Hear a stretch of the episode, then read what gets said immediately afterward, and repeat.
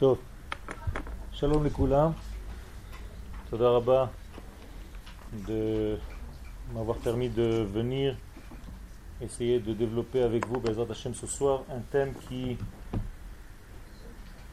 rassemble un petit peu toute la période dans laquelle nous sommes dans la lecture de la Torah et en même temps relier, tout le système de la sortie d'Égypte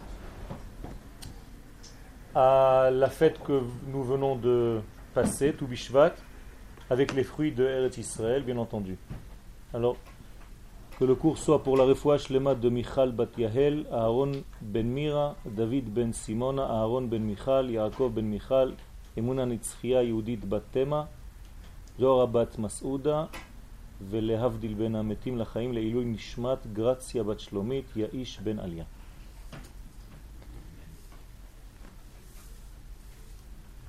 Pour comprendre le thème le plus important de notre vie, il faut étudier la sortie d'Égypte. Quand je parle du thème le plus important de notre vie, c'est la libération de l'étincelle divine qu'Akadosh Baruch a plantée à l'intérieur de chacun de nous, qu'on appelle la Sgoula israélite. Nous avons une pierre précieuse à l'intérieur de nous-mêmes et nous devons la libérer la faire sortir, la dévoiler, traduire le potentiel en réalité. Si on arrive à traduire ce potentiel, à le vivre, ce geste, cette action de traduire une pensée en acte s'appelle une sortie d'Égypte. C'est-à-dire que la sortie d'Égypte, il ne faut pas s'arrêter, être bloqué à l'histoire d'un peuple qui était en Égypte et qui en est sorti. C'est vrai, la Torah nous raconte l'histoire d'un peuple, du peuple d'Israël, qui est en Égypte et qui doit sortir d'Égypte. Mais en réalité, ce thème est tellement important que les sages nous disent, si tu veux comprendre tout le processus de la délivrance du peuple d'Israël, tu dois étudier l'exil d'Égypte et la sortie d'Égypte, parce que si tu comprends ce secret, la matrice de toute la délivrance d'Israël se trouve aussi à l'intérieur. C'est-à-dire que tous les exils sont codés, sont codifiés dans l'exil d'Égypte, et toutes les délivrances, elles aussi, sont codées dans la délivrance d'Égypte. Sortir d'Égypte, c'est donc libérer l'étincelle divine et la dévoiler. Au moment où on est en Égypte, il n'y a pas encore l'apparition du peuple le peuple, c'est une découverte qui vient de l'Égypte. C'est-à-dire grâce à notre situation apparemment paradoxale de blocage, de prison en Égypte, on va dévoiler la partie la plus intime que nous ayons tous, c'est-à-dire le peuple d'Israël. Je ne veux pas mélanger toutes les notions parce qu'il y a beaucoup beaucoup de choses, mais la partie la plus intérieure que nous avons tous s'appelle Neshama, mais en réalité, elle s'appelle aussi Am Israël. Ce qui veut dire que le peuple d'Israël n'est pas l'ensemble des individus. C'est une notion spirituelle qui précède les individus. La force de notre identité se dit en hébreu mi. Même yud. Qui tu es? Qui es-tu? Si ce mi, cette identité de qui je suis, se trouve emprisonné, en hébreu metzar, donc le mi étant metzar, mitzraim. Mitzraim, c'est l'Égypte. Traduction, prison de l'identité, emprisonnement de l'identité. Donc tu peux être tout à fait dans un état d'Égypte, même si tu n'es pas physiquement dans la terre qui s'appelle Égypte parce que tu es bloqué, ton identité la plus intérieure qui s'appelle Mi n'est pas encore libérée. Mi est en valeur numérique en hébreu 50. C'est la combinaison de deux lettres, le même et le yud. Vous savez que chaque lettre a une valeur, a un poids. Le même en hébreu étant valeur numérique 40 et le yud 10. Ça veut dire que notre identité la plus intérieure pèse 50. Pourquoi elle pèse 50 Tout simplement parce qu'elle est au-delà de la nature. La nature étant basée sur le chiffre 7, tout ce qui est naturel est basé sur le chiffre 7. Et on a beau faire des multiplications de ce 7, ça reste toujours dans la nature. C'est-à-dire 7 fois 7, c'est encore 49. Mais lorsque j'atteins le chiffre 50, c'est que j'ai dépassé la nature. Or, l'âme d'Israël dépasse la nature, elle est au-delà de la nature. Mais il faut la dévoiler. Le chiffre 50, comme par hasard, c'est le chiffre, c'est le nombre de fois que la sortie d'Égypte est marquée dans la Torah. 50 fois la sortie d'Égypte est marquée dans la Torah. Et le Zohar nous dit qu'il y a ici une référence, une allusion à la libération de 50 degrés que nous avons à l'intérieur de nous, c'est-à-dire notre identité la plus profonde. Lorsque j'arrive à sortir d'Égypte, c'est que mon identité donc va se réaliser, et donc je vais réaliser le moi le plus profond, et je me libère. Cependant, pour libérer cette force qui est en nous, il faut traverser certaines étapes qui sont difficiles. Alors je vais vous donner juste un exemple au niveau du corps humain et vous allez comprendre de quoi je parle. Si vous avez une idée qui est très importante dans votre tête, mais que vous n'arrivez pas à la réaliser par vos mains, par vos actes, vous êtes en Égypte. On peut avoir de belles idées dans la tête, mais si on n'arrive pas à les vivre, on s'appelle en Égypte. On est dans un exil d'Égypte.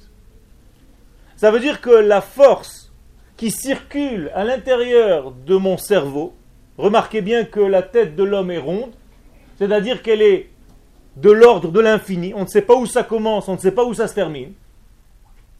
Et dès que nous descendons vers le corps, nous sommes déjà dans des parties rectilignes.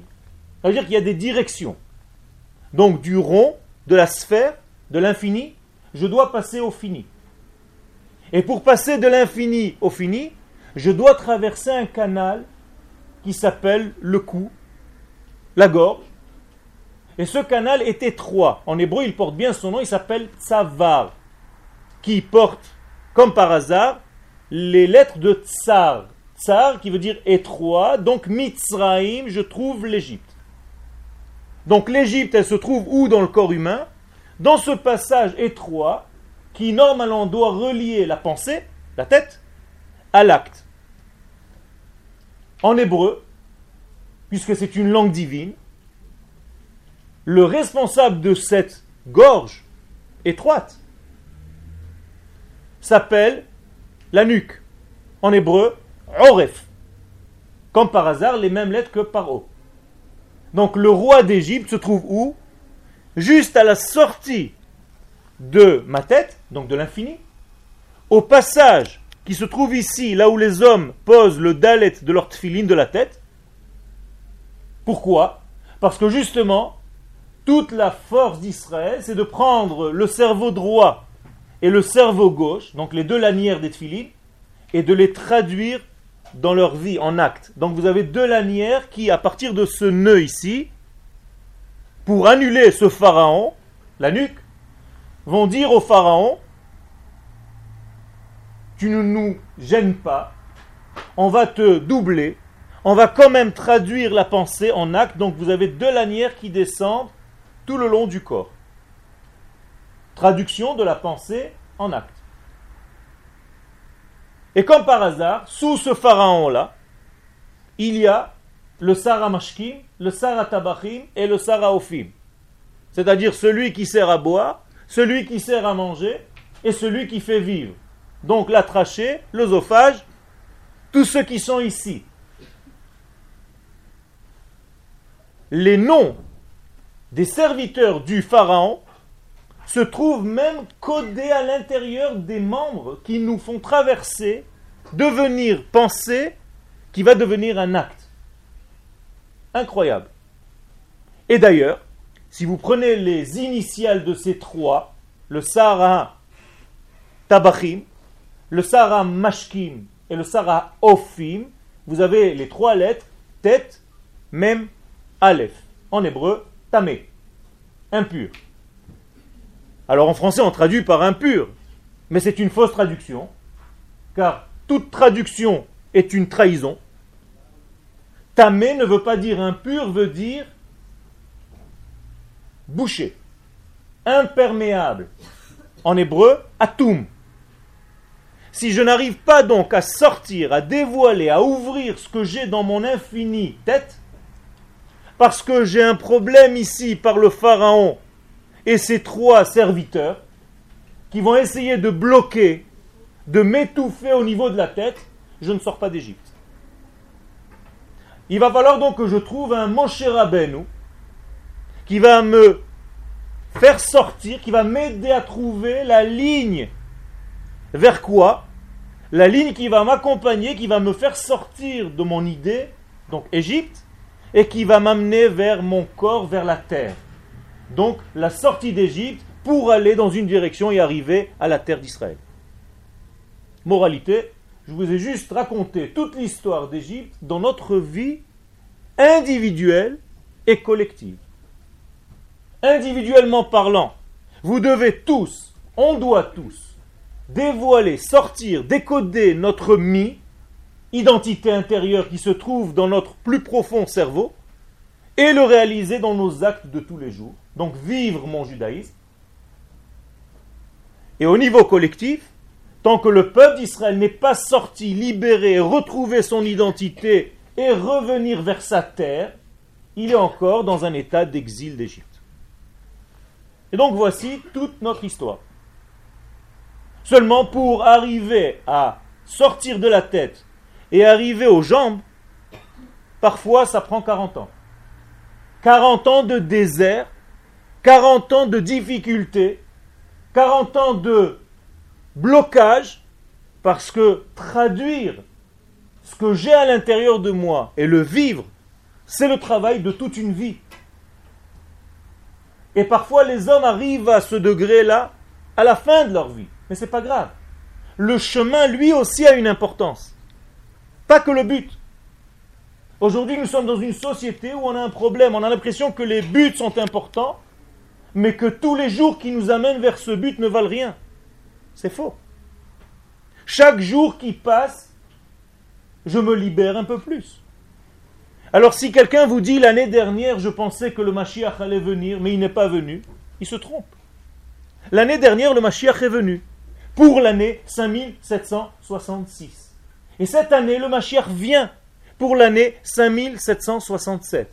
Je veux dire par là que chaque année, que chaque jour, nous libérons un peu plus de l'Égypte, parce que nous sommes un peuple qui marche. D'où vient ce peuple qui marche? Du premier ordre qu'Akadosh Baruch a donné à Abraham, Lech Lecha, qui se traduit en français, va vers toi. C'est-à-dire, retrouve toi. Lech Lecha. Tu as une direction. Tu dois partir pour retrouver ton identité la plus profonde. C'est pas de marcher dans le vide. Or, nous sommes un peuple qui marche. Et chaque pas bien que chaque pas soit dans le déséquilibre, puisque le fait même de marcher nous place dans un déséquilibre naturel à chaque fois, celui qui ne marche pas, il est sur deux pieds, mais il n'avance pas.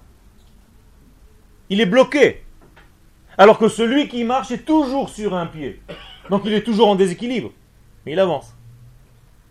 Donc il ne faut pas avoir peur des déséquilibres, ça fait partie de notre force pour avancer. Ceux qui ont peur de rester sur une jambe n'avancent pas. Mais ceux qui avancent sont toujours sur une jambe. Un coup c'est la jambe droite, un coup c'est la jambe gauche. C'est ou bas. C'est ou bas. C'est ou bas. Elle sort, elle revient. C'est une marche. Ça va. C'est l'armée. C'est ou bas. La traduction donc de la pensée en acte, elle passe par une traversée de désert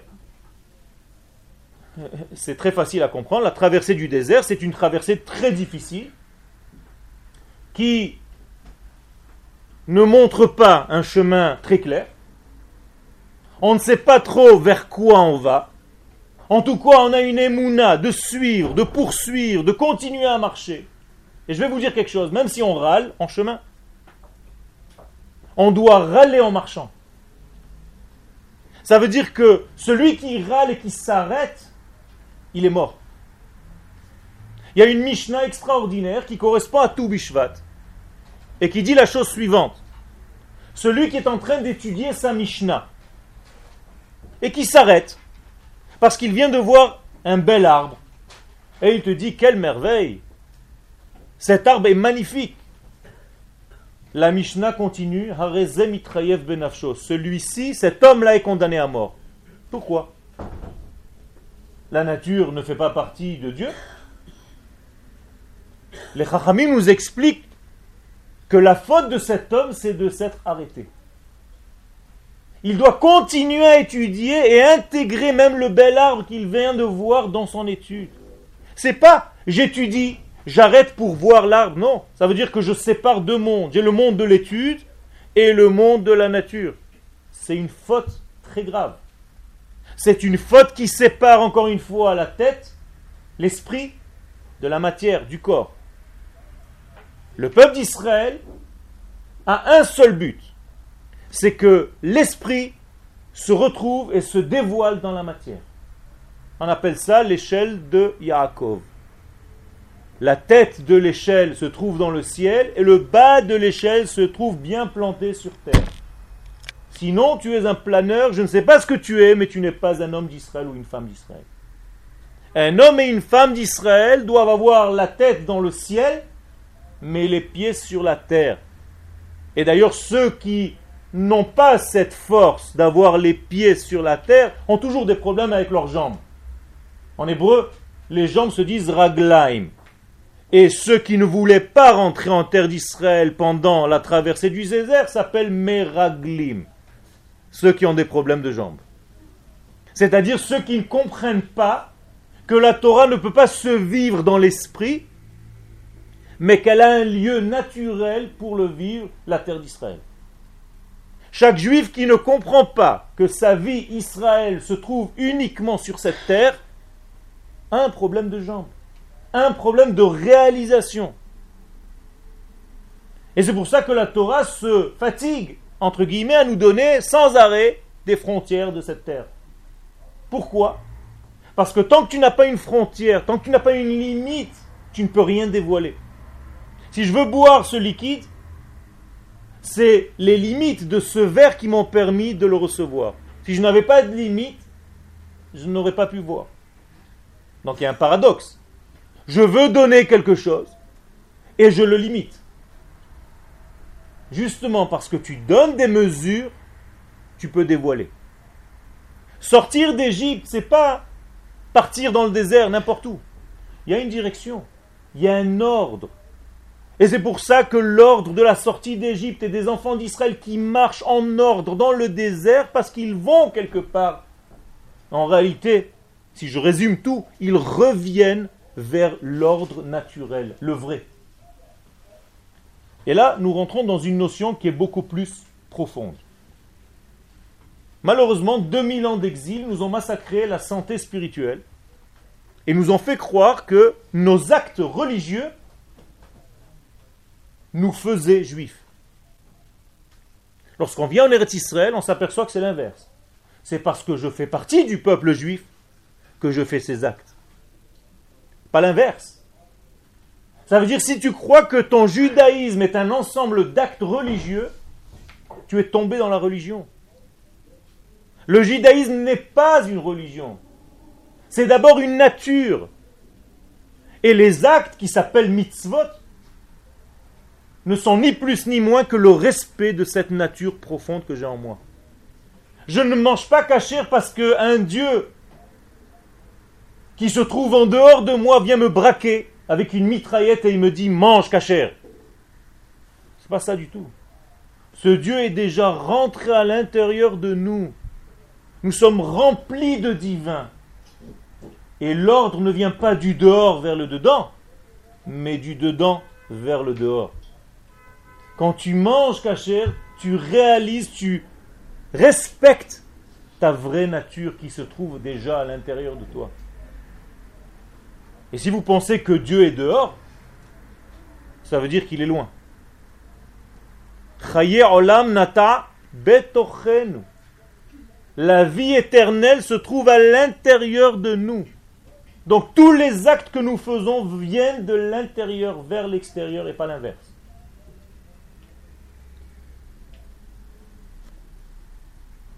Dans la bracha, à la michia, à la kalkala, on appelle en hébreu bracha me'en shalosh. Vous connaissez bien cette bracha, à la geffen, à la priya geffen, à la perot. Pas la birkat Amazon, mais la petite birkat Amazon. Après avoir mangé un gâteau, par exemple, ou avoir bu un verre de vin. Cette bracha est liée aux sept sortes d'aliments, tout bishvat, qu'Akadosh Baruch a gratifié la terre d'Israël. Comme il est écrit, Venochal mi piria venisba mituva. Mangeons de ses fruits et rassasinon, racis, hein? c'est pas ma langue natale, en malasso. Rassasissons-nous, vous avez compris. Donc, on va se rassasier, c'est plus facile, de cet aliment. Eh bien, écoutez bien ce qui s'est passé. Quand cette bracha a été codifiée par nos sages, certains ont eu du mal. Et ils se sont posé la question comment on peut faire une chose pareille? Dire qu'on est venu en Eretz Israël pour manger des fruits, se rassasier des fruits d'Israël, c'est ça la Kdusha? C'est ça la sainteté C'est ça que tu as voulu que je devienne? Un homme qui mange des fruits? Moi je voulais être un homme spirituel, une femme spirituelle, un homme d'Israël, c'est un homme du ciel. Tu es en train de me faire descendre au niveau des fruits Le Bait Hadash, qui est le commentateur essentiel, dit la chose suivante. Vous ne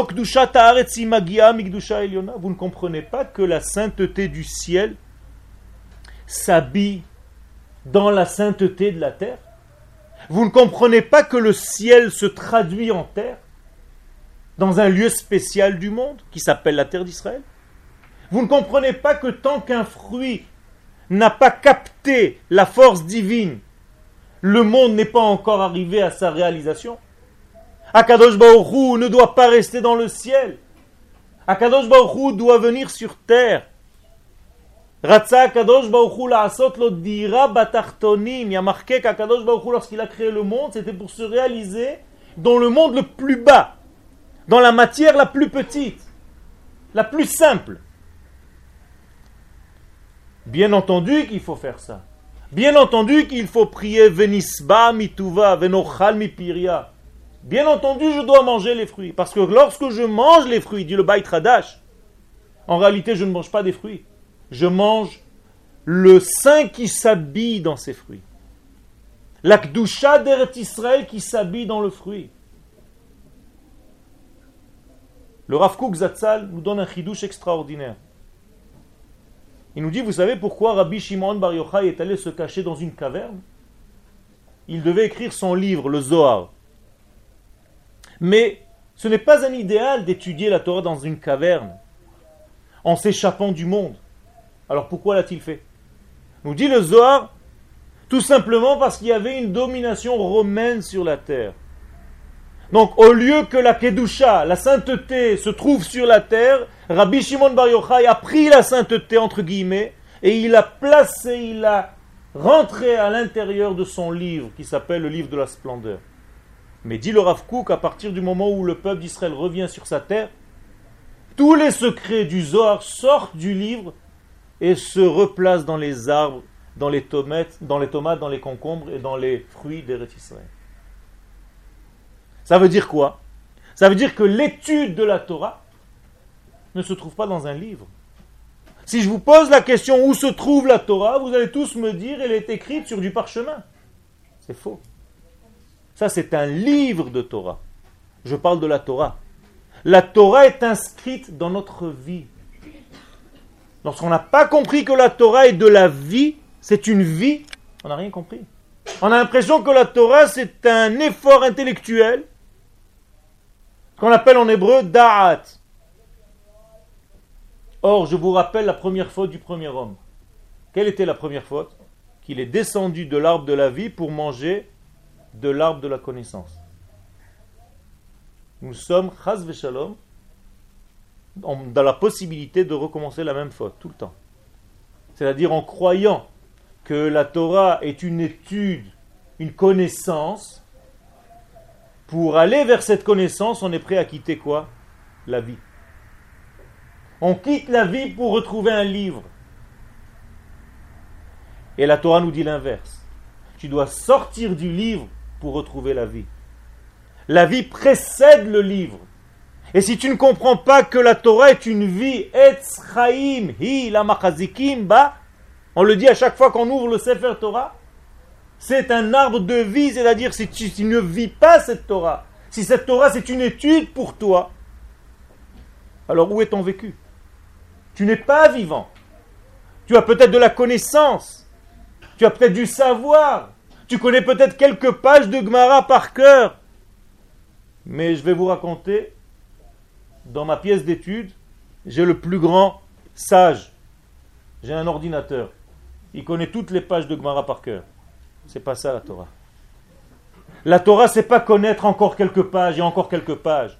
La Torah, c'est quand ces pages deviennent partie intégrante de ta vie.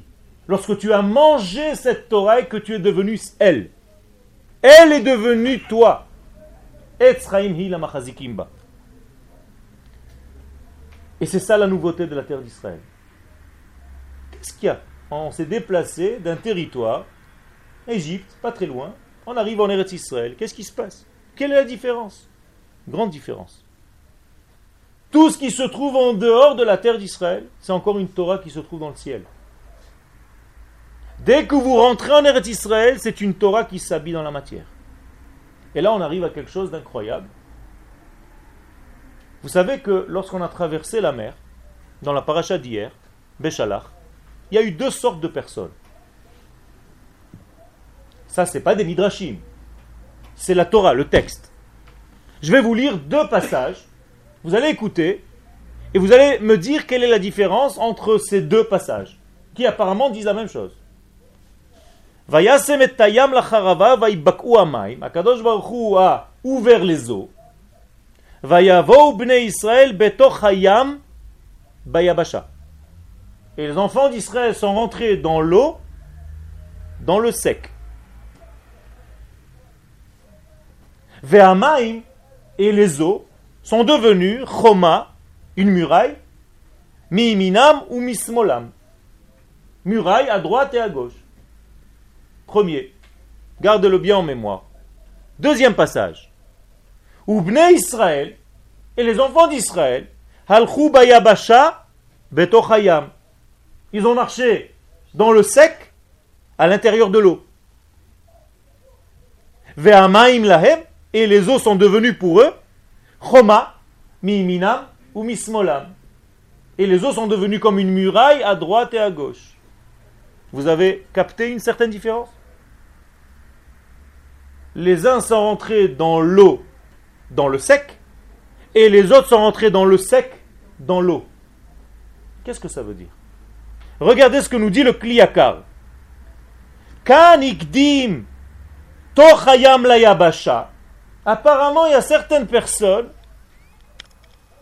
qui n'ont pas attendu que le chemin soit sec. Ils sont rentrés dans l'eau.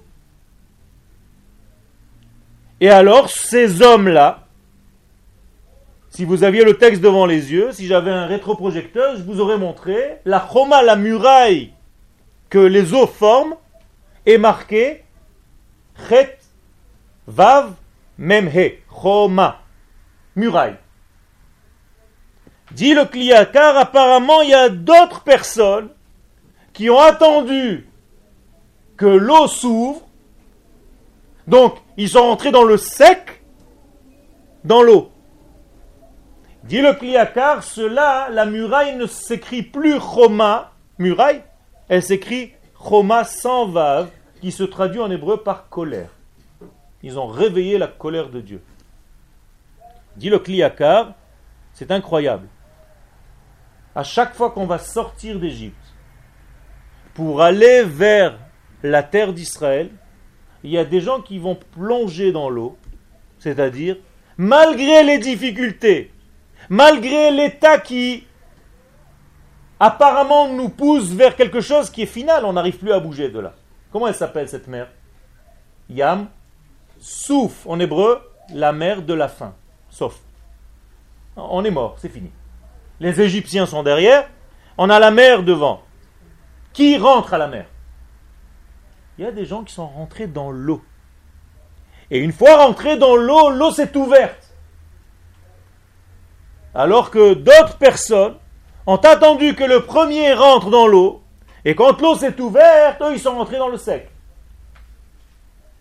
Deux sortes de personnes, ceux qui ont la émouna et ceux qui ont une émouna un petit peu plus petite.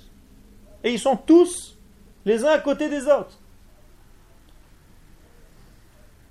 Au-delà du midrash, il y a quelque chose de beaucoup plus profond ici. Rentrer dans l'eau, c'est ne pas attendre que l'eau s'ouvre. C'est-à-dire, je rentre dans la vie et je respecte la nature telle qu'elle est. Ouvrir les eaux, attendre que les eaux s'ouvrent, ça veut dire écarter la nature. Elle me gêne la nature, donc je la pousse pour passer. D'après vous, quels sont les miracles les plus forts, les plus grands? Ceux qui nécessitent d'écarter la nature pour se dévoiler ou ceux qui s'habillent à l'intérieur de la nature sans la toucher C'est une question.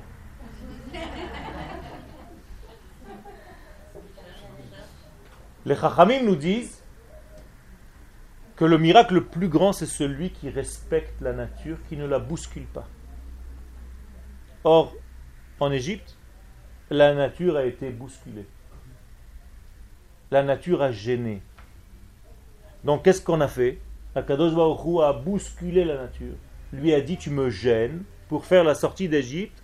Je suis obligé, entre guillemets, et tout ça, c'est une leçon pour nous, d'enlever la nature, d'enlever ce qui me gêne pour réaliser mon miracle. La grande différence, c'est lorsqu'on rentre en terre d'Israël, vous ne voyez pas de miracle apparent. Pourquoi? Parce que tous les miracles, il y en a des milliers qui se trouvent ici chaque jour, ils sont où? Habillés dans la nature. Et il y a des gens qui se disent, en Égypte et dans le désert, il y avait plein de miracles, on les voyait. Ici, on ne voit rien. C'est complètement faux. Ici, le miracle est beaucoup plus fort parce qu'il respecte la nature, donc il s'habille à l'intérieur d'elle. Il n'a pas besoin de l'écarter. Ceux qui ont fait cette émouna sont rentrés dans l'eau, c'est-à-dire qu'ils n'avaient pas besoin que les eaux s'écartent. Et lorsque tu fais cet acte-là, tu prends conscience qu'en réalité, même là-bas, tu es à pied sec, dans l'eau. Mais ceux qui veulent voir des miracles dévoilés, ceux-là, en fait, ont besoin d'être impressionnés. Et donc, ils enlèvent tout ce qui est naturel. Il faut que ce soit surnaturel pour que ce soit divin. La chrétienté nous a bien appris ce genre de choses. Tout ce qui est surnaturel, c'est extraordinaire. Ce qui se trouve ici sur terre, c'est nul. Regardez les toiles de maître, les tableaux du Moyen Âge. Vous voyez des dizaines et des dizaines de toiles, des centaines de toiles, où toutes les expressions sont comme ça. Il y a des gens qui ont les bouches ouvertes vers le haut et qui regardent quelque chose qui vient d'en haut. La béatitude. Ça, c'est la chrétienté à l'état pur. Israël, c'est exactement l'inverse. Ce sont des hommes qui font comme ça et qui regarde la terre pour comprendre qu'en réalité le miracle se trouve à l'intérieur de la matière.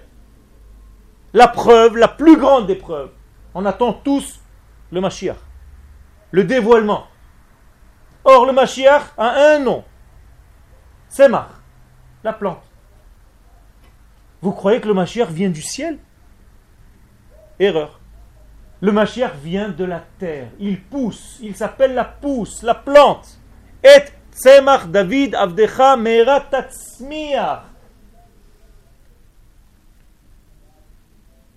Quand vous avez planté un arbre à Toubishvat, ou peu importe, même si ce n'est pas à Toubishvat. Il n'y a pas une mitzvah de planter un arbre à Toubishvat. Mais si vous avez planté un arbre en Israël, vous savez ce que vous venez de faire? Le plus grand acte messianique qui puisse exister. Il n'y a pas plus grand que ça. Je ne vous invente pas quelque chose. La Torah nous dit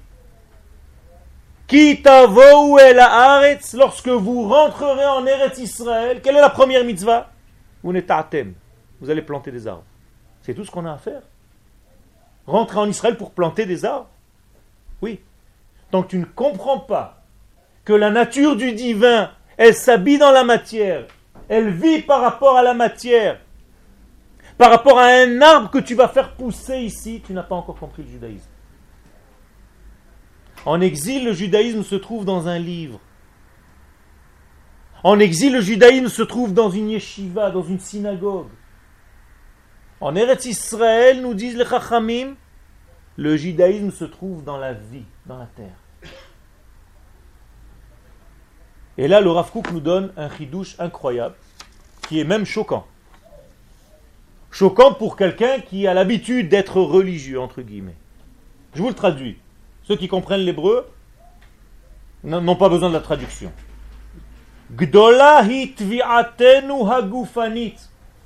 Nous sommes arrivés à une période où nous demandons très fort le corps. Gouf bari Nous avons besoin d'un corps sain. It harbe benafshiut on s'est déjà beaucoup trop occupé de notre âme. Écoutez bien. En réalité, nos âmes ont déjà été libérées lorsqu'on est sorti d'Égypte. La Géoula que nous vivons aujourd'hui, c'est la libération des corps, pas la libération des âmes. On ne libère aucune âme, les âmes sont déjà libérées. Aujourd'hui, c'est le temps de la libération des corps. Autrement dit, de retrouver l'âme dans un corps on appelle dans un langage simple la résurrection des morts. Qu'est-ce que c'est la résurrection des morts? C'est lorsque l'âme vient s'habiller dans un corps. Tant, qu'elle n'est pas habillée dans un corps, c'est une âme qui erre. Ça ne nous intéresse pas. Vous comprenez ce qui se passe? On s'est occupé d'âme, et maintenant, dit le Rav, on doit s'occuper de corps. à tel point qu'on a oublié la sainteté du corps. Si je vous pose la question, est-ce que le corps est saint? Vous allez me dire non. L'âme est sainte, mais le corps, chrétienté. La même chose. Zanachnu et On a laissé de côté toute la puissance de notre corps et notre force. On a oublié qu'on avait une chair de sainteté. Encore une preuve, à la fin des temps, lorsque le Beth Amikdash sera reconstruit, qu'est-ce que dit le texte? Yavo kol basar Quand le Beth Amikdash sera construit, chaque mois, ce sont les chairs qui vont venir se prosterner. Quelle est cette expression de la Torah Les chairs qui se prosternent? L'âme, c'est quelque chose de beau, gratifiant. La chair, Tant que tu n'as pas compris que ta chair, elle aussi, est remplie de sainteté comme ton âme, tant que tu fais la différence entre les deux, tant que tu ne comprends pas que tu es une seule unité, tu es encore dans l'incapacité à faire les liens. Vous savez que l'homme est un vave. L'homme ressemble à la lettre vave. La lettre vave est un canal, du ciel vers la terre, cette fameuse échelle. Il y a des gens qui ne supportent pas le lien entre le haut et le bas. Alors ils font une barre au milieu. C'est-à-dire ils séparent un petit peu la tête du corps. Vous avez compris le signe que je viens de faire. C'est-à-dire il y a une coupure totale entre le monde en haut et le monde en bas.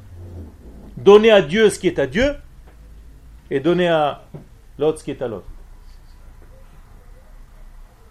Ça veut dire séparation totale entre le ciel et la terre. Nous, nous ne sommes pas dans ce cette catégorie. Nous sommes un vav achibour. En hébreu, le vav est un vav du lien. Le vav qui relie le ciel et la terre. Comment tu relis le ciel et la terre? Ce sont des notions d'étude Non. sont des notions réelles. Tu reviens sur ta tête, ta terre, et tu replantes tes arbres, tes fruits. Et tu sais quoi encore mieux que ça? Akadosh Baruch nous dit que nous sommes appelés des plantes, qu'Akadosh Baruch va nous planter sur cette terre et on va repousser. Seulement il y a un problème. Quel est le problème? Quand on plante une graine dans la terre pour qu'elle repousse, il faut qu'elle pourrisse.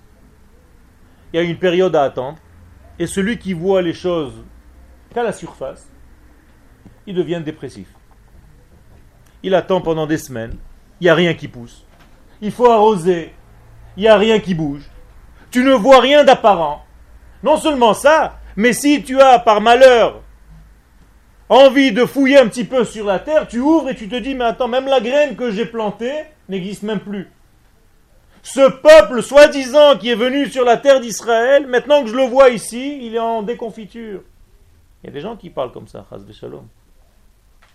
Vous ne savez pas que c'est un processus normal pour permettre à l'oxygène de rentrer dans la plante pour qu'elle repousse. Moraï Berabotai, c'est exactement la période que nous sommes en train de passer. Vous savez quel était le point commun entre les trois dernières plaies avant la sortie d'Égypte? Il y a un point commun entre les trois dernières plaies. Elles sont toutes les trois dans le noir, dans l'obscurité. La plaie des sauterelles, c'était la septième. Toute la terre était remplie à tel point qu'on ne voyait plus. Et. Il y a marqué l'œil de la terre a été recouvert, c'est-à-dire le noir complet. Après, il y a la neuvième, c'est la huitième, la neuvième, la plaie des ténèbres. Alors là, il n'y a pas besoin d'expliquer. La dixième, Vayehi bachatzi alayla, au milieu de la nuit, la plaie des premiers-nés, aussi les ténèbres. Alors je vous pose la question, je ne comprends pas moi. On est en train d'aller vers la délivrance. Et les trois dernières plaies sont dans le noir. Comment ça se passe? Normalement, je dois monter et voir le jour de plus en plus clair. Les Chachamim nous disent non. Lorsque tu es très proche du lever du jour, même dans la nuit, c'est la partie la plus noire. Il ne fait pas nuit noire à minuit. La nuit la plus noire, c'est juste avant le lever du soleil. Pourquoi? Celui qui ne comprend pas ça, qui perd sa émouna dans les trois dernières plaies, malheureusement, va rester en Égypte. Et c'est pour ça que les sages nous disent que 80% sont morts dans la plaie des ténèbres. Maintenant, vous comprenez ce que ça veut dire. Ils sont morts dans le noir. Ils sont morts parce qu'ils étaient dépressifs. Ils sont morts parce qu'ils ne voyaient plus la lumière. Parce qu'ils avaient l'impression qu'on allait vers le noir, alors que tout le monde leur disait qu'on est dans une période messianique. Et ils ont perdu la confiance. Et ceux qui ont tenu la route pendant ces trois dernières plaies, qui étaient dans le noir complet, ceux qui ont la capacité de marcher même pendant qu'il fait nuit, Raou Orgadol, cela voit la grande lumière. Le Mashiach a une yeshiva. Quand le Mashiach va venir, il va ouvrir une yeshiva. il va y avoir une liste d'inscriptions. L'Agmara nous dit qui va rentrer dans la yeshiva du Mashiach. D'après vous Il y a trois conditions. Le test celui qui est capable de transformer quelque chose d'amer en quelque chose de doux. Premier test. Deuxième test, celui qui est capable de transformer le noir en lumière. Troisième test, celui qui est capable de faire revivre un mort. Vous savez ce que ça veut dire ça? Tout simplement celui qui est capable d'être optimiste pendant que tout le monde est pessimiste. C'est tout transformer l'amertume en lumière. Ça veut dire que même lorsque j'entends dans les informations quelque chose d'amer, moi je comprends que c'est un processus de délivrance du peuple. Donc je suis capable de te dire, ne regarde pas au premier degré ce que certains font le zoom pour que tu regardes, pour que tu déprimes. Ceux qui voient la mort, en réalité, c'est ceux qui partent vers le bas et qui sont en train de tomber vers le noir. Regarde la vie, transforme ça en vie. Et le noir en lumière. là tu es capable de rentrer dans la yeshiva du Melech.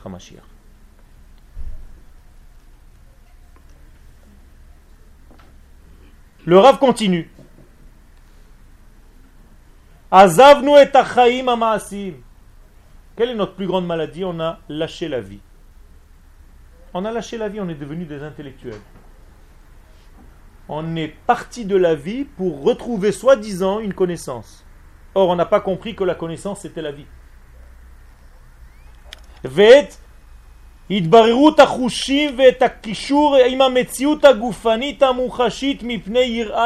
Et tout ça pourquoi? Parce qu'on avait très très très peur. Parce qu'on a peur de toucher les choses qui a trait au corps.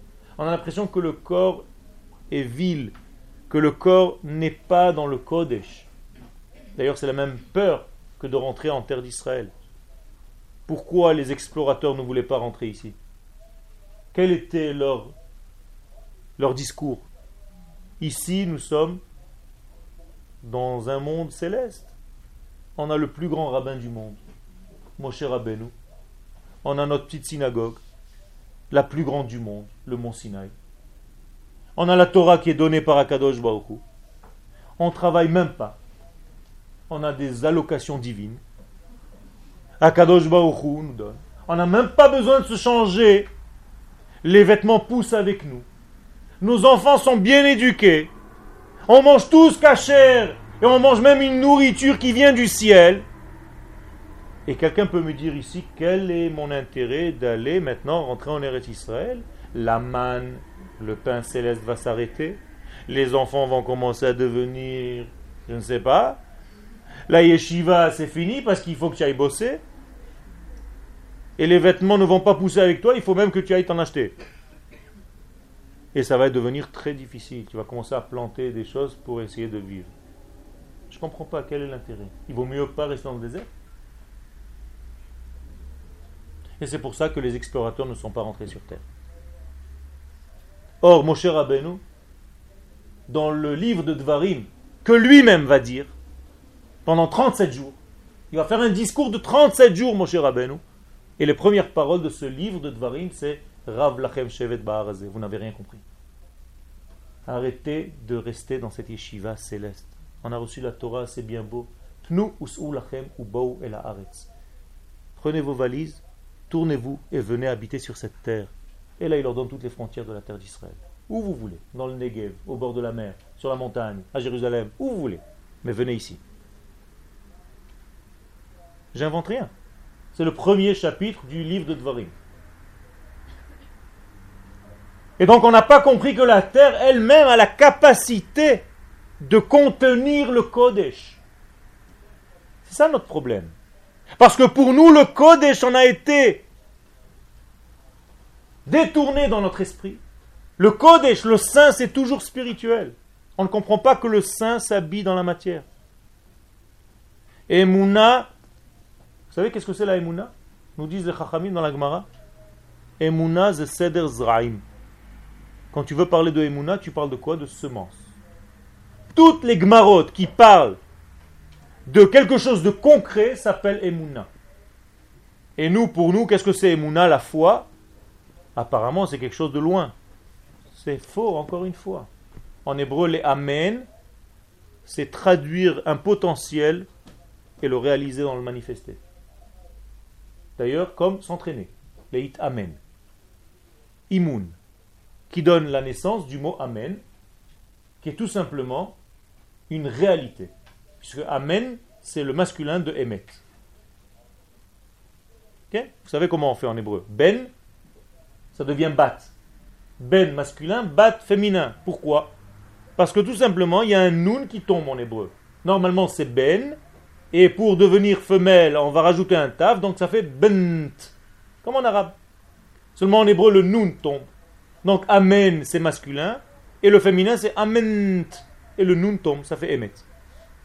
Donc réaliser, réaliser, ça veut dire rendre réel, emet, venir dans la réalité, c'est ça la Tant que ta émouna n'a pas été traduite dans tes actes de émet, tu n'es pas encore dans le émet, tu n'as rien fait.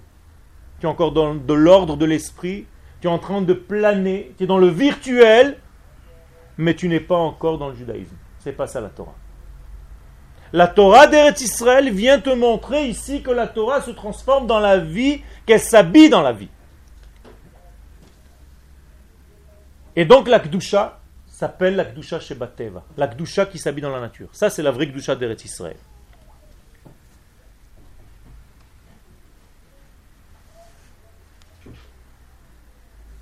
La, plupart de nos erreurs, c'est de croire que la théorie est plus importante que la pratique. Or, la pratique, c'est la transformation, le vécu de cette théorie. Comme dit la Gemara dans Baba Batra, Nashke ara verakia ahadade. Tant que tu n'as pas fait s'embrasser le ciel, Nashke, et la terre, tu n'as rien fait. Tant que le ciel n'embrasse pas la terre, tu n'as pas encore commencé à vivre ton judaïsme. Pour que le ciel embrasse la terre, il faut que tu comprennes que tout se réalise dans cette terre. Très bizarre. Le divin se réalise dans l'homme quand l'homme est capable d'aller se réaliser dans le végétal et dans le minéral. Tant que l'homme, le peuple d'Israël, n'est pas sur sa terre, le divin n'est pas encore dans son état de dévoilement complet. Et c'est pour ça que dans la Hamida, dans la Tfila, nous avons un ordre. Quel est l'ordre de la Hamida?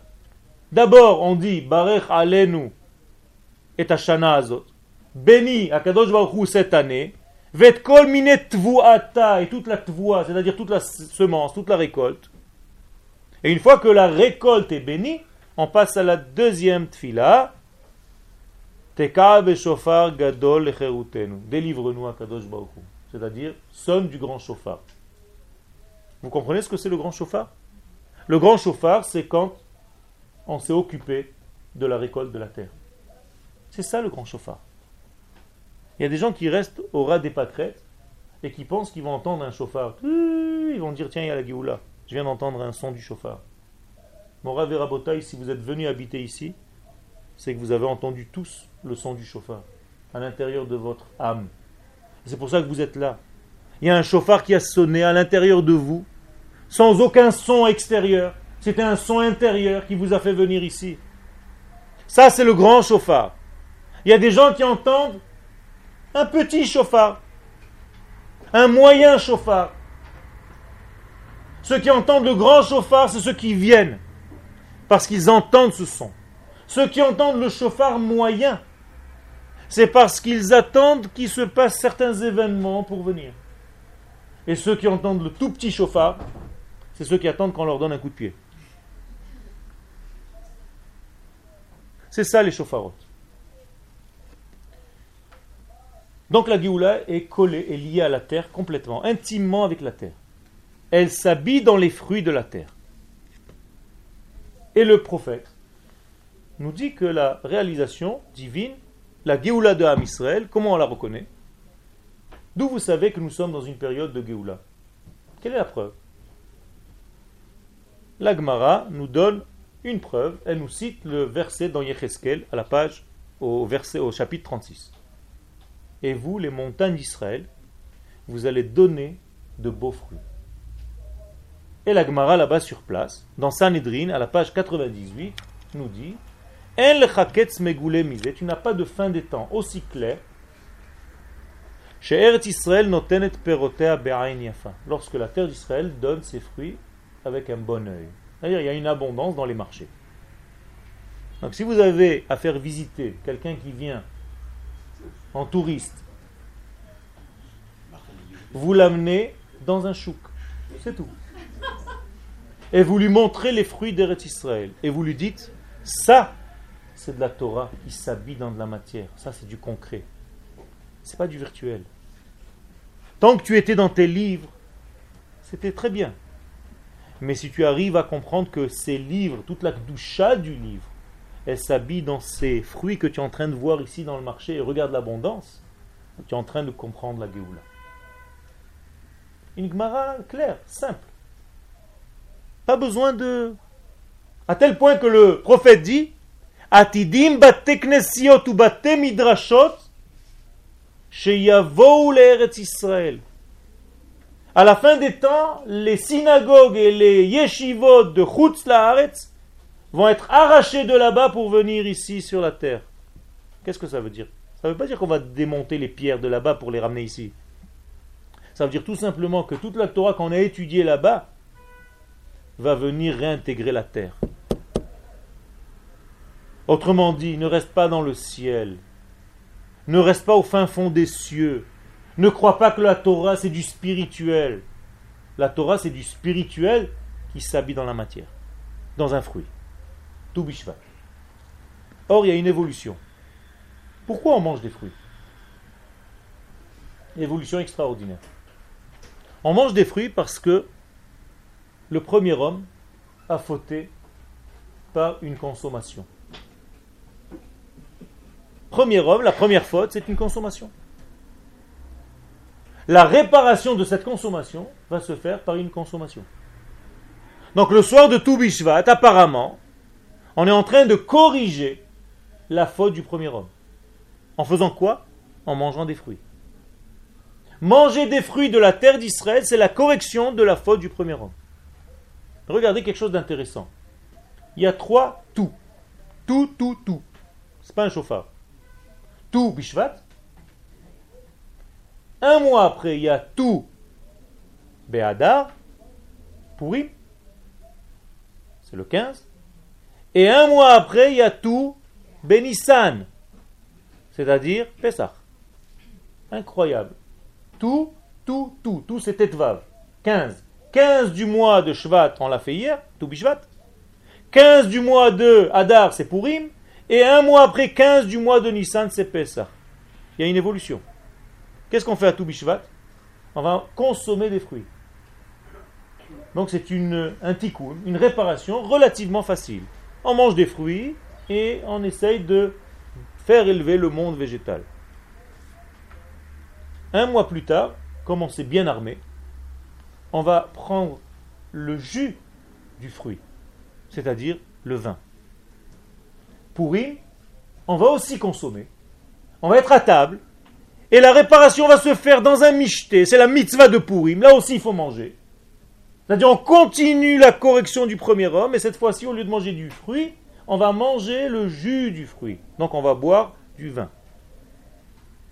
Un mois plus tard, le tikkun est encore plus fort. On va manger de la viande, le korban Pessah. Korban Pessah, c'est de la viande. C'est-à-dire que le tikkun le plus difficile, c'est le tikkun de l'animal. C'est faire élever le monde animal vers le monde de l'homme. À tel point que la Gemara nous dit Un ignorant n'a pas le droit de manger de viande. Pourquoi? Parce qu'il ne sait pas exactement comment faire élever les étincelles qui se trouvent dans la viande. Donc vous avez une évolution. On part du végétal, on part du jus de l'intérieur de ce végétal et on part de l'animal. Élévation graduelle. Ça, c'est la force de faire élever tout le monde qui est autour de nous. Ça, c'est l'élévation de Am Israël. Je vous pose la question. Quelle était la faute du premier homme? Je vous l'ai dit tout à l'heure au début du cours. La faute du premier homme, c'est qu'il a mangé de l'arbre de la connaissance du bien et du mal. Alors je vous pose une deuxième question. Est-ce qu'il avait le droit de manger de, ce fruit ou pas? Il n'avait pas le droit. Il avait le droit. Il y avait seulement un problème de temps. C'est-à-dire que s'il avait attendu l'entrée du Shabbat, il aurait pu manger de ce fruit de la connaissance. Or, le premier homme n'a pas attendu l'entrée du Shabbat et a consommé ce fruit de la connaissance du bien et du mal. Je vous pose une deuxième question. Est-ce qu'il y a une possibilité que cet homme-là puisse consommer l'arbre de la connaissance du bien et du mal, même s'il n'était pas rentré dans le Shabbat? Non. Les sages nous disent oui, s'il avait consommé avant l'arbre de la vie. Si le premier homme avait consommé l'arbre de la vie, il aurait pu après consommer l'arbre de la connaissance du bien et du mal. Or, la consommation de l'arbre de la vie, c'est le Shabbat. Je traduis avec des mots simples. Lorsqu'un homme veut devenir intellectuel, veut avoir une recherche intellectuelle, il est déjà dans la connaissance. S'il commence par ça, il y a un problème. Si tu veux arriver à une connaissance, il faut d'abord que tu manges de la vie. Mange la vie d'abord. Une fois que tu auras consommé l'arbre de la vie, tu pourras descendre consommer l'arbre de la connaissance du bien et du mal. Mais si tu commences par l'arbre de la connaissance du bien et du mal, tu ne sauras jamais ce que c'est la vie.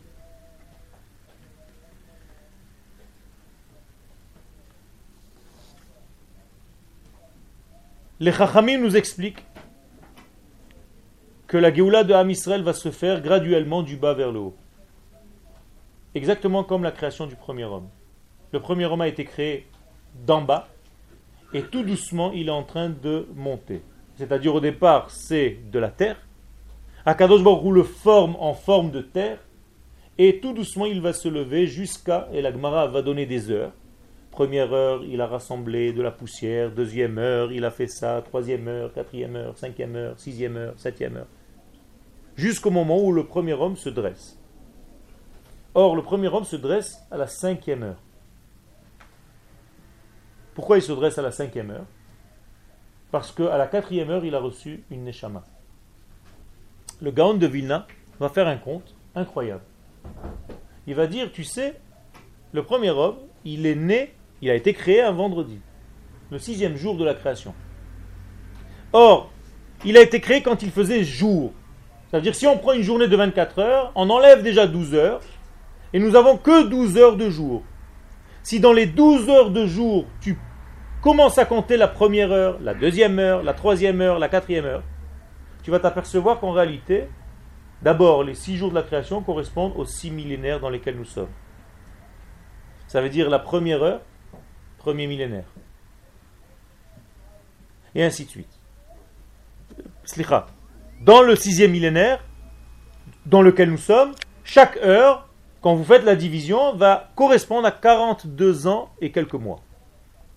Et le Gaon Vina va faire un compte avec ses élèves.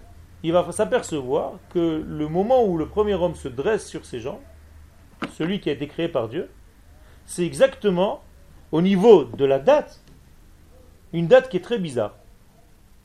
Il ne savait pas ce que c'était encore à son époque. Il dit ça va être une année où le peuple d'Israël va se dresser sur ses jambes. Ça va être en 5708. Vous savez ce que c'est 5708 Dans un compte euh, du calendrier hébraïque. 1948. Incroyable. Et le Gaon de Vilna nous dit qu'en 1948, entre guillemets, le peuple d'Israël va se dresser sur ses jambes. Pourquoi? Sans le savoir. Et le Shulchan Aruch va aller plus loin. Il dit, vous savez comment on sait les fêtes qui vont tomber quel jour dans l'année? Vous prenez les sept jours de Pessah. À chaque fête, à chaque jour des sept jours de Pessah correspond une fête. Dans un alphabet inversé. C'est-à-dire, au Aleph, on va faire correspondre la lettre Tav. Première lettre de l'alphabet, dernière lettre de l'alphabet. Donc, le premier jour de Pessah, c'est le Aleph de Pessah. Il y a quelque chose qui va commencer par Tav, dans la même date. Qu'est-ce que c'est Tav? Tisha Be'av, Tisha, Tav. Donc, le jour du 9 Av, c'est le même jour dans la semaine que le premier jour de Pessah qui est tombé cette année. Deuxième jour, Bet, va correspondre une lettre, Shin. Shavuot. Vous allez voir quand est-ce qu'est tombé le deuxième jour de Pessah. Si c'était un lundi, Shavuot de la même année va tomber un lundi. Et il fait le compte, la même chose, comme ça, tous les jours, tous les jours, tous les jours, tous les jours. Il arrive au septième jour de Pessah. Qu'est-ce que c'est le septième jour de Pessah? C'est l'ouverture de la mer. Et il dit, c'est bizarre, je n'ai pas encore quelque chose qui correspond à ça. Pourquoi? Parce que le septième jour de Pessah, c'est la lettre Zain. Et à la lettre Zain, dans l'alphabet hébraïque inversé, correspond la lettre Ain.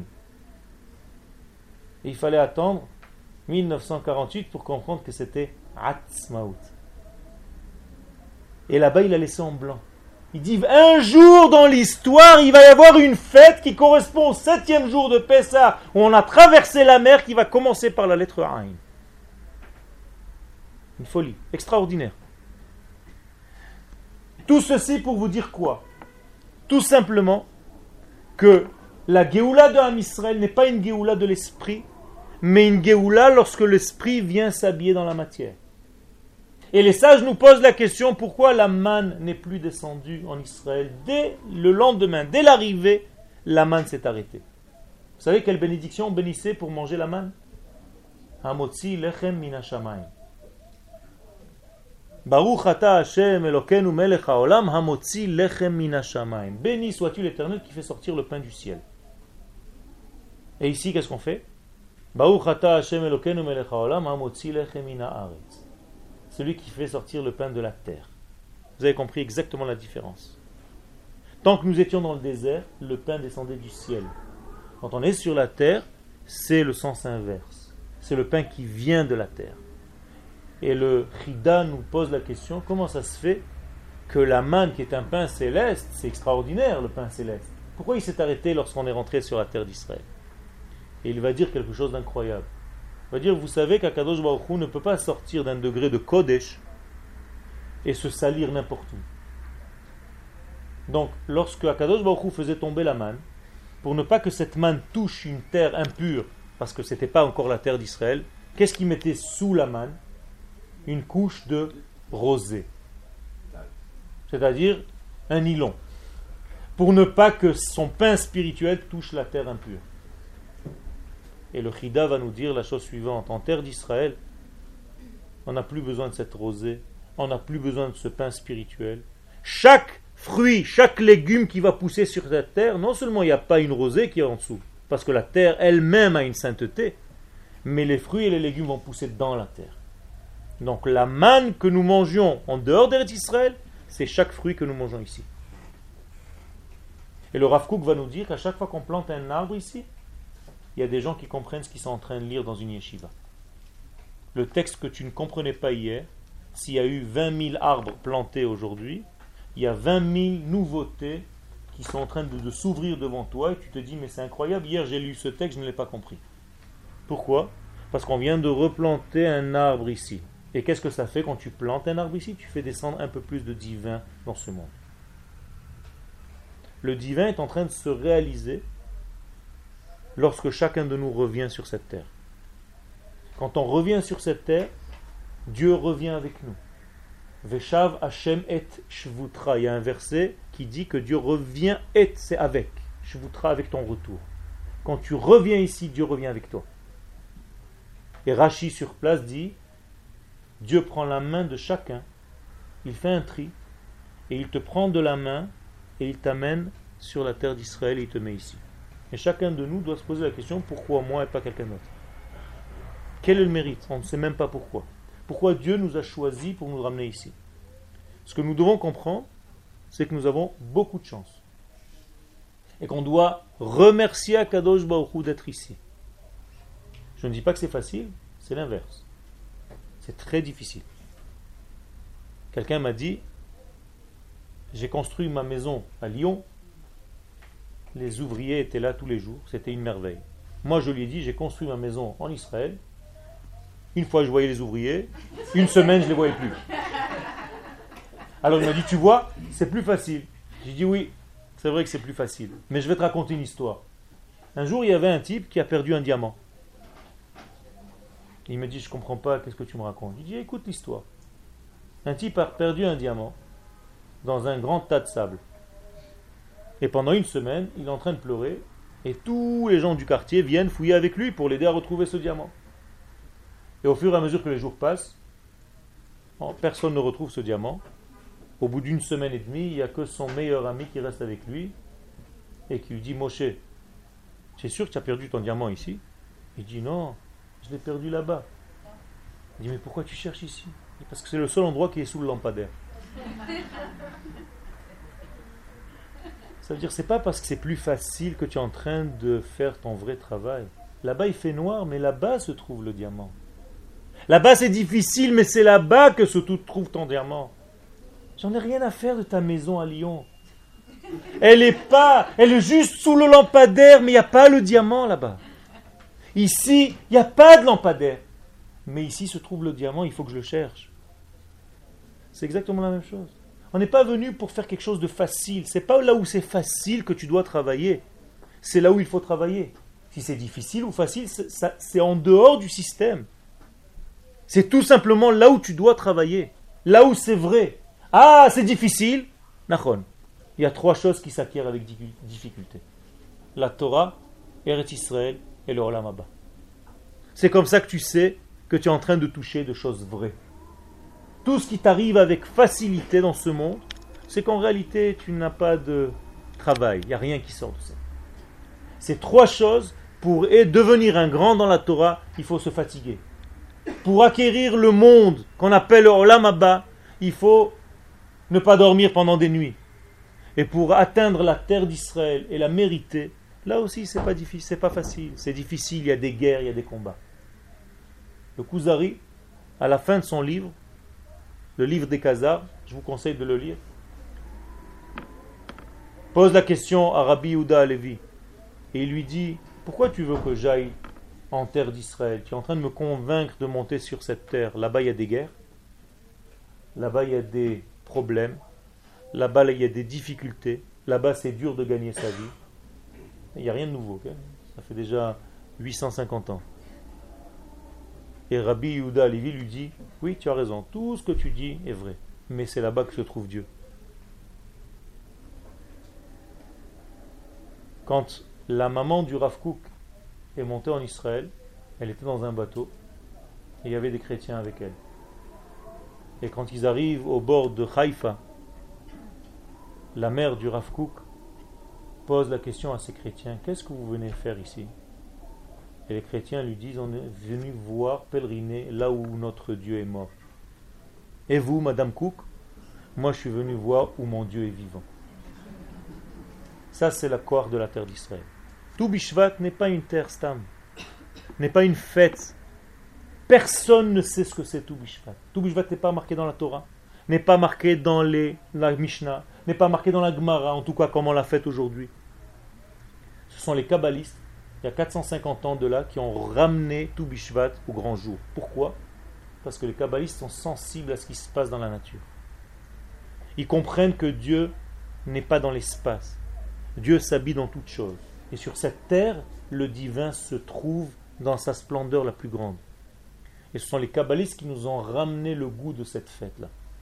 Alors quand on mange des fruits de cette terre, nous avons une kedusha. La preuve, dans quelques mois, nous rentrons dans une septième année qui s'appelle la Shemitah. Et s'il y a tellement de halachot concernant n'importe quel fruit ici, ça veut dire que les fruits ont une sainteté en eux. Il y a tellement de difficultés, l'année prochaine, vous n'aurez plus le droit, si votre vin vient de la Shemitah, de le verser pour éteindre votre bougie de la Havdalah. Parce que ça va être du vin de la Shemitah, du vin de la sainteté de la septième année savez ce que ça veut dire? Ça veut dire que chaque goutte de vin, il va falloir faire attention qu'elle ne tombe pas sur la table. Quand vous allez remplir votre vin de kidouche, il ne faut pas qu'une goutte tombe à l'extérieur. Parce que c'est du vin de la cheville, de kdushat cheville.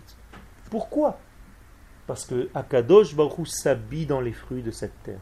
Ça, c'est la nature de la terre d'Israël. Donc le Dieu qui s'habille dans la nature n'est pas le Dieu qui est en dehors de la nature. Tant qu'on était en dehors d'Eretz Israël, il y avait un combat entre la nature et le monde spirituel. Aujourd'hui, nous sommes ici. Il y a une paix entre les deux mondes. Le monde de la matière et le monde de l'esprit ne font qu'un. Il que nous ouvrions les yeux et que nous sortions un petit peu du système de la Torah virtuelle, de la Torah de l'esprit, et que nous comprenions que la Torah est dans la vie de tous les jours, et que nous sachions reconnaître qui nous sommes. Ça, c'est notre sortie d'Égypte.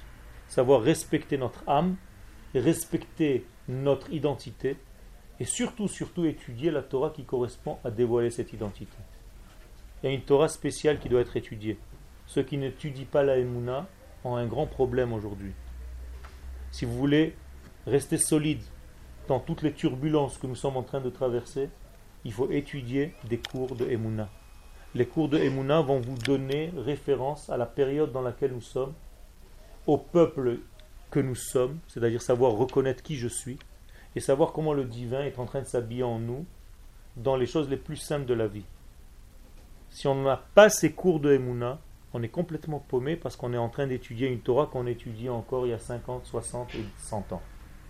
qui ne correspond pas tout à fait à la génération d'aujourd'hui. Donc il va falloir s'adapter à la jeunesse d'aujourd'hui, aux questions d'aujourd'hui, et retrouver, c'est pas que la Torah, Shalom, qu'on a étudiée avant n'est plus bonne, Shalom. Mais aujourd'hui, il faut la faire passer, la véhiculer avec un nouveau regard. Et pour avoir ce nouveau regard, il faut connaître. Il faut apprendre l'identité d'Israël. Si je ne sais pas qui est l'identité d'Israël, si je ne sais pas ce que c'est le peuple d'Israël, je ne peux pas comprendre cette Torah. Donc nous avons une Torah nouvelle aujourd'hui, une Torah du peuple, Torah Chadasha Meiti Tetse. C'est la Torah d'Eretz Israël. La Torah qui est liée complètement à la nature de cette terre, à la nature profonde de cette terre.